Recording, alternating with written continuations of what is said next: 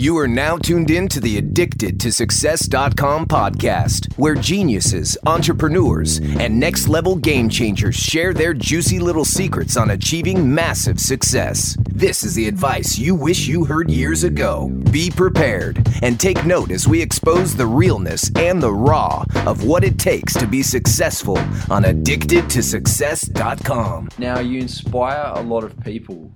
Who inspires you and why? But I met a few people who who really inspired me. Um, I've had the great pleasure of uh, spending a lot of time with uh, men and women in uniform, folks in the military, and I've keep meeting people who are willing to sacrifice, you know, sometimes their lives, but make great great sacrifices for each other. And it's just sort of amazing to be around them and their culture. And it was actually the time I spent with them that started me on this journey to try and understand where people like that come from, which became the book Leaders Eat Last. Beautiful. And that's a great book as well, I must add, man. Thank you very much. Thank you. Nice, nice. Is there any kind of role models that you have that are, are influential characters at all that, that are, I don't know, maybe like success coaches or entrepreneurs that you, you look up to? Um, I have a few people in my life. Um, Bob Chapman, uh, again, who is in Leaders Eat Last, who's a sort of a remarkable people-focused leader. Um, um a guy by the name of Lieutenant General George Flynn, who's from the Marine Corps, who truly understands the concept of servant leadership. And these are the people I look to and I say, sort of like, how do I want to be when I grow up? And I, and I look at them and say, I want to be like them. So, two remarkable human beings that, I, that I'm proud to call friends. Nice, man. Nice. And I see your, uh, your little Skype uh, profile picture there. Is that you that's in the picture? That is me. nice, nice. So, um, what's the most daring thing that you've ever ever really done? You know, it looks like you, you fly you know, fast jets and things like that? Well, I don't fly them. I have flown in one. Oh, um, oh, okay. I mean, I think the most daring thing I ever did was starting a business. You know, where you you you know, there's something with an over 90% chance of failure. You know, if I told you to get on a plane that has over 90% chance of crashing, would you do it? You're like, no way. And yet, you know, I'm a part of this small, stupid breed of people who like, yeah, I'll quit my perfectly good job with a decent salary on a regular basis to do something with an over 90% chance of failure. Sounds like fun. So that was pretty stupid. Um, but it's turned out to be a wild ride, that's for sure. Yeah, well, it looks like uh, it's a risk worth taking for you, man. So that's good. Good on you. So, you. Uh, yeah, yeah. So you're um you're pretty big on your whys. So can people have multiple whys in their life? Like, would that be effective, or is it good just to focus on one why? No, there's there's no such thing as having multiple whys. As human beings, we have but one. It is fully formed by the time we're sort of 18, 19, 20. Um, it's the sum total of um, our upbringing and the challenges we had and opportunities we seized when we were young. Um, and it, it's make it, it is who we are. It's the core of who we are you know, um, you know when your friends aren't acting like themselves, you know, because they're they've they've lost focus, you know, they're they're no longer focused on why they do what they do. So yeah, as human beings, we only have one why, and our lives and our careers represent opportunities to either live in focus or out of focus. Yeah, that's a great answer. That's a great answer. And who in history would you say has like a really inspiring why, or someone that really inspires you with their why? I mean, any of the great leaders that inspired change, right? Sort of the Martin Luther Kings, the Nelson Mandelas, the Mahatma Gandhis. I mean, these people had a clear understanding of why they do what they do, or um, they had a clear understanding of this higher sense of purpose or cause or belief that all of their all of their efforts were directed towards. Yeah, yeah, that's that's good. That's good. So, I think along with uh, millions of other people, I've I've actually seen the uh, the video that you uh, put out on or you did uh, with the TED Talk about the Golden Circle. Mm-hmm. So would you would you recommend like any other techniques as well that could aid you in creating a powerful vision? Because a vision is just that; it's a vision of the world that does not yet exist yet, right? So yeah. a vision is about something, a, a world that does not yet exist. That if everything you do goes right, that world would exist. That would be vision.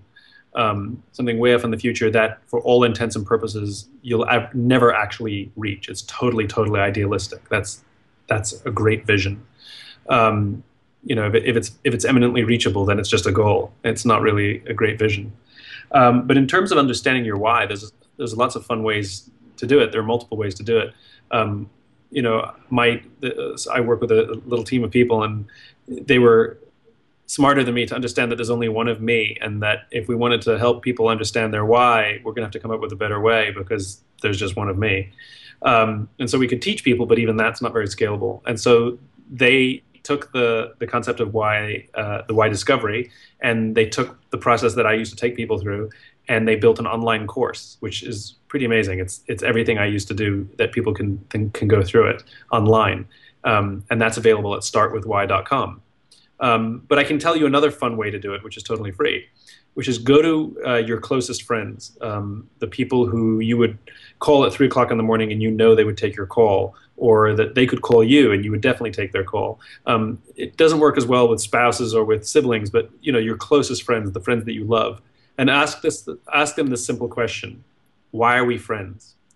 And they're going to look at you like, what? Why? Why? I don't know. Why are you asking me that? And it's not that they don't know it's that they can't put it into words because you're asking them to articulate something that doesn't exist in the part of the brain that controls language. And so then you change questions. You say, come on, what is it about me? You stop asking why and you start asking what. What is it about me that we're such close friends? And they'll start describing you. You know, you're trustworthy, you're smart, I enjoy spending time with you. And you say, great, that's the definition of a friend. You play devil's advocate. What is it about me? And they'll struggle, and you're not allowed to help them, and you're not allowed to let anybody else help them and um, and they'll always be describing you, and it'll be this sort of painful, drawn out, torturous. experience. and they'll get to the point where they'll give up. They'll say, "Look, I don't know," and they'll stop describing you, and they'll start describing themselves. And this is what my friend said to me. They said, "I don't know, Simon. All I know is I don't even have to talk to you. I can just sit in the same room with you, and I feel inspired." And I got goosebumps. So when they start describing themselves, and you have some sort of emotional response, whether you get goosebumps or you're well up, that's a that's a, a, a, sure sign that you've tapped into or found the thing that you have value in their lives. In other words, it's your why. It's the thing that you give to the world. And if you do that prescriptively and on purpose, then you will have more value in people's lives, and you will have a more fulfilling life. And if you choose to ignore it, then then then you struggle. Right? More struggles um, um, happen. Um, so that's a fun way of doing it. Yeah. Wow, that's really interesting. I love that. I love it. And it's funny, yeah, because it's, it's kind of like you've got to keep digging deeper and deeper like oh, no but why? Like why why? And, and what and what? You got to keep asking those questions until you kind of get to the core of it. Right. Yeah. No that's beautiful man. Has your idea of leadership evolved uh, since the beginning of you know like writing your book up until now? And like you've shifted your focus obviously and you're looking a lot more into leadership because your last book uh, uh, leaders eat last you covered a, covered the whole topic of leadership right have you learned a lot more about leadership by like the people that you've met since you've released that book? Oh, of course. I mean, my work is never complete. You know, it's it's it's just snippets of a journey. I mean, start with why stopped and leaders eat last picked up with start with why left off and it also kind of drops you off in the middle. I mean, and it's it's sort of just a metaphor for life, which is, you know, we wake up with a hunger to learn and no one no one's ever an expert anyone who says I'm an expert in anything has closed their mind to the to the to the idea that they might not know everything.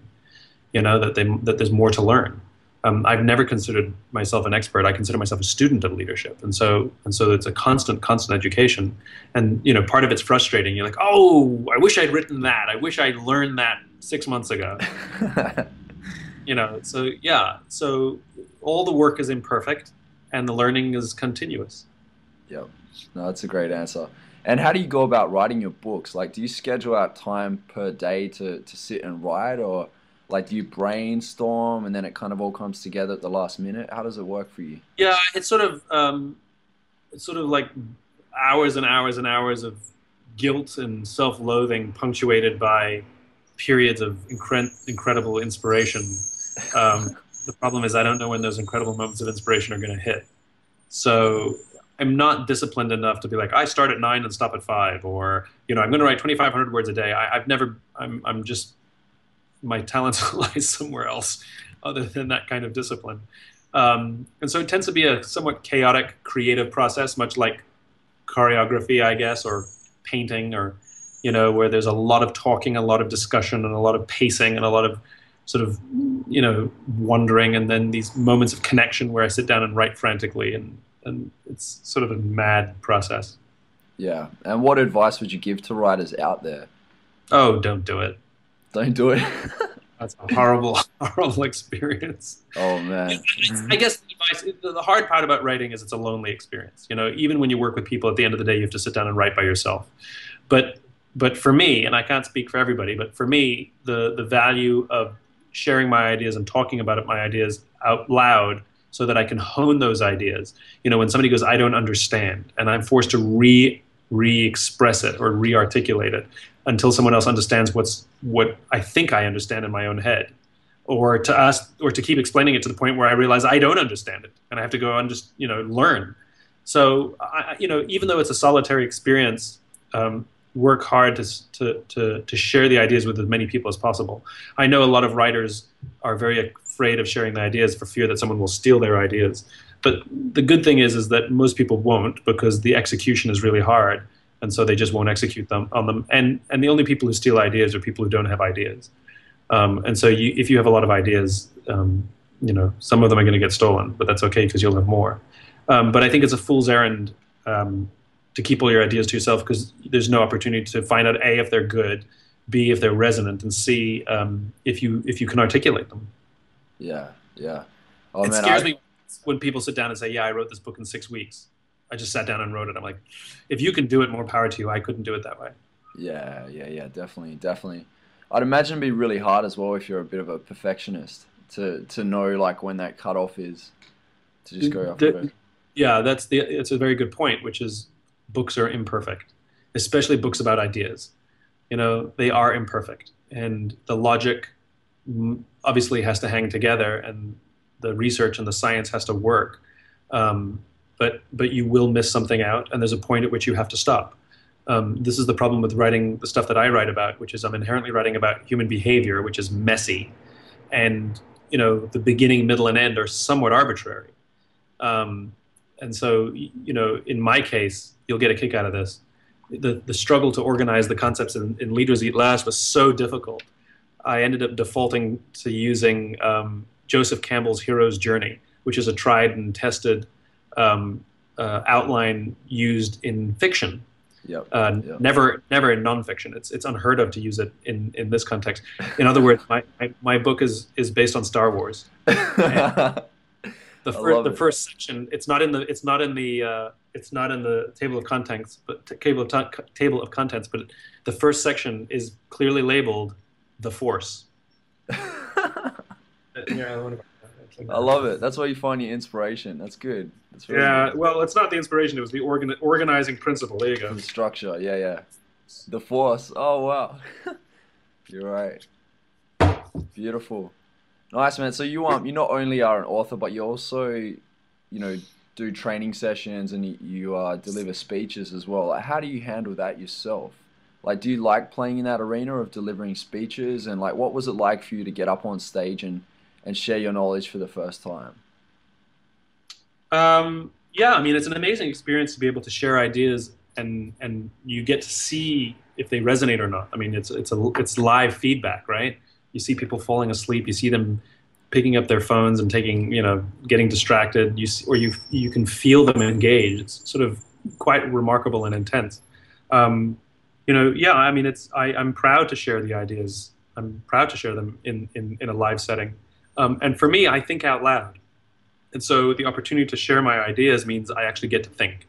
Um, and so this is why my, my I have no PowerPoint and my, my talks are not memorized because I'm actually showing up and e- almost every time I speak, I'm, I learn something new. And a lot of the, the things that I, I talk about or write about began in conversations or, or when I was giving public presentations because I was making connections as I was going. It's why I love Q&A. I always request um, longer q&a because it's my opportunity to think and not just re- repeat the same thing That's right, and it's it's cool with um the Q and A because sometimes you surprise yourself, or it sparks off this other idea that you end up carrying outside of it too, right?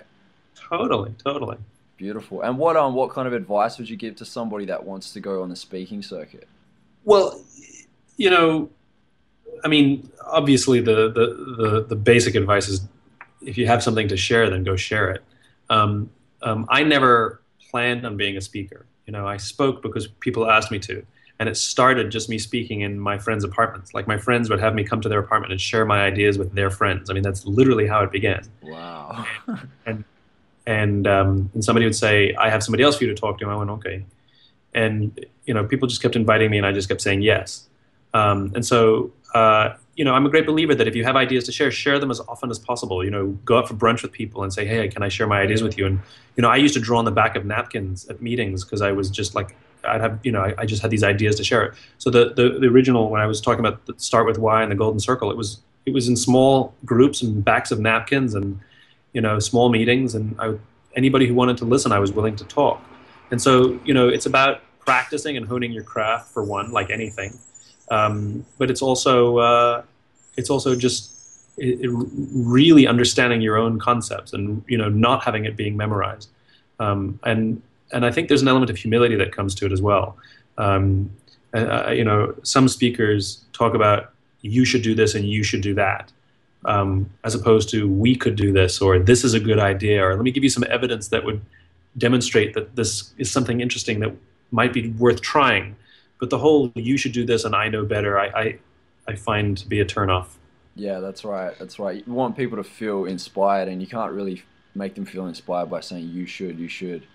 They like to know that they have support and that like you know you can you can all do it together. That's yeah, awesome. and you'd be you'd be amazed how many people uh, how many people uh, speak that way.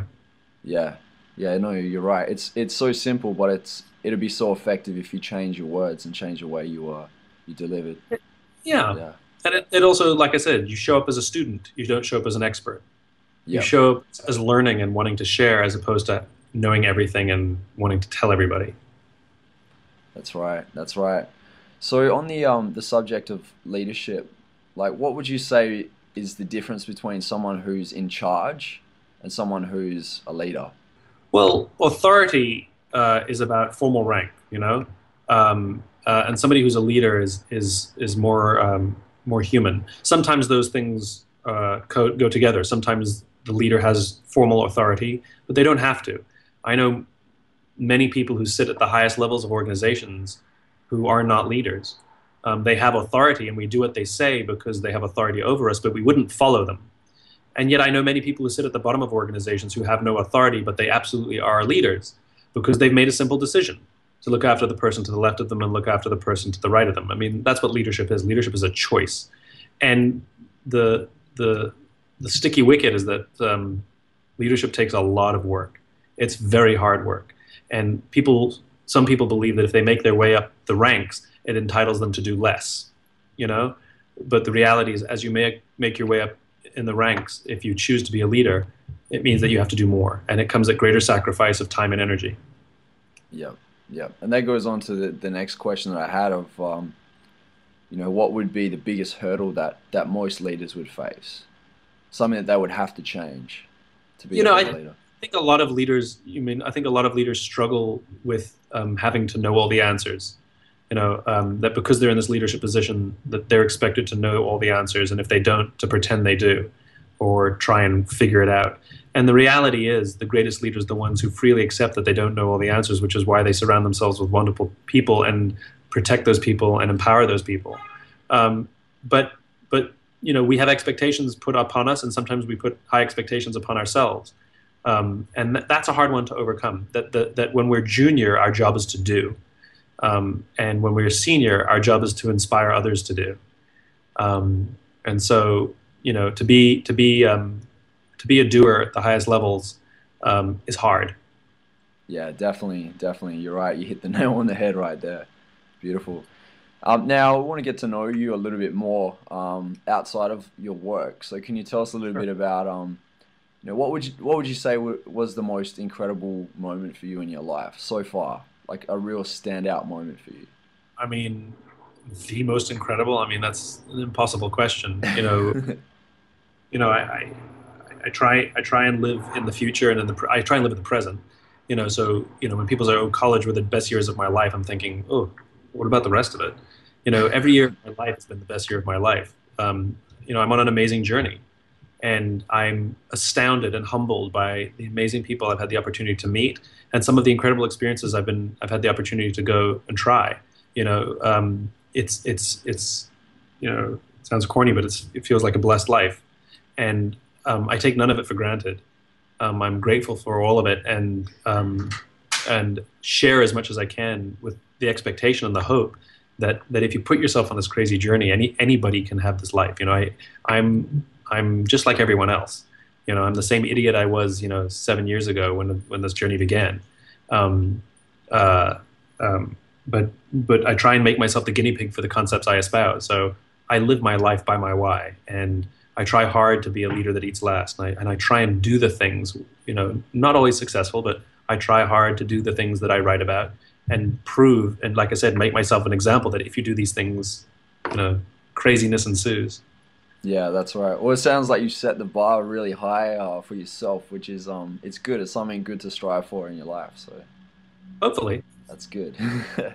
what are um what are some of the things that scare you?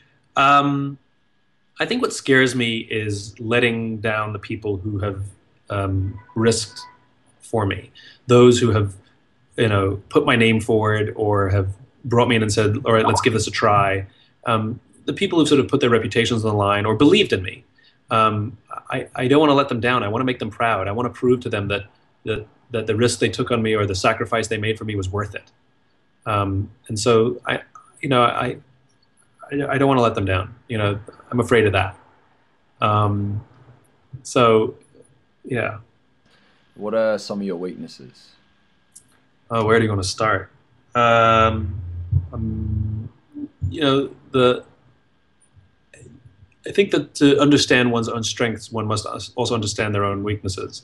You know, no one is good at everything. And um, when you're junior, unfortunately, you have to be good at everything, which is really hard. But when you make your way up through the ranks, the good news is you only have to be good at what you're really good at.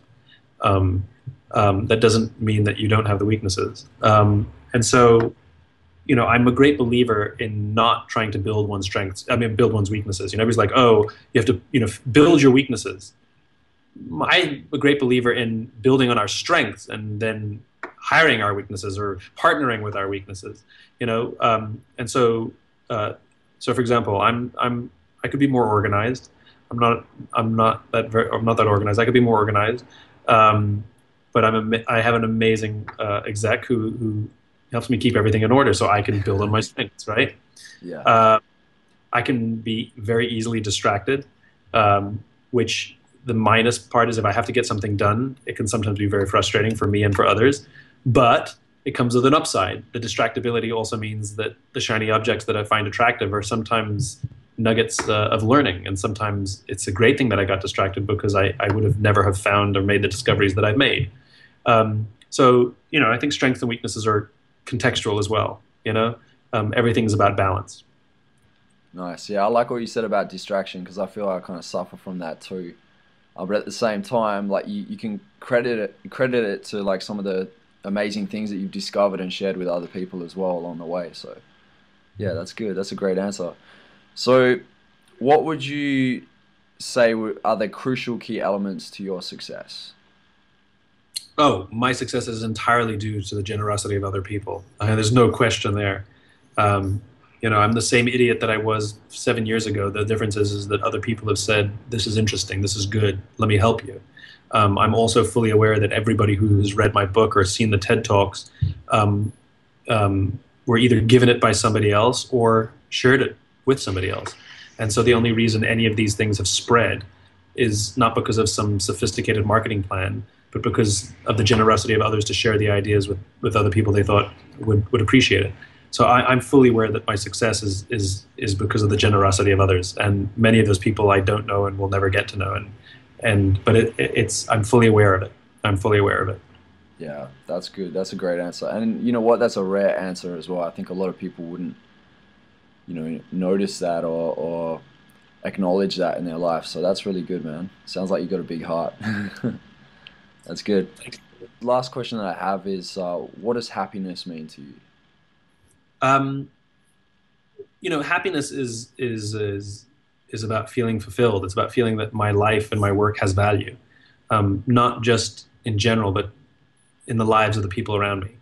Um, you know, happiness is feeling safe. Happiness is, is, is, is feeling trusted and trusting that I can trust my friends and that my friends trust me. It's it's a great honor when someone trusts us. You know that they would give us uh, the things that would make them vulnerable and, and trust that that we will keep those things safe. Um, and likewise, it's, it's an amazing feeling when we can give those things to others and trust that they will keep them safe. So happiness for me is very much about the relationships I have. Beautiful, man. Thank you so much. That's awesome. All right, buddy. I'll uh, right. leave you to it. I'm sure you're busy, busy, and um, yeah, all the best. Thanks, all Joel. You too. I appreciate you helping me share the ideas. Thank you, man. Have a good one, buddy. See ya.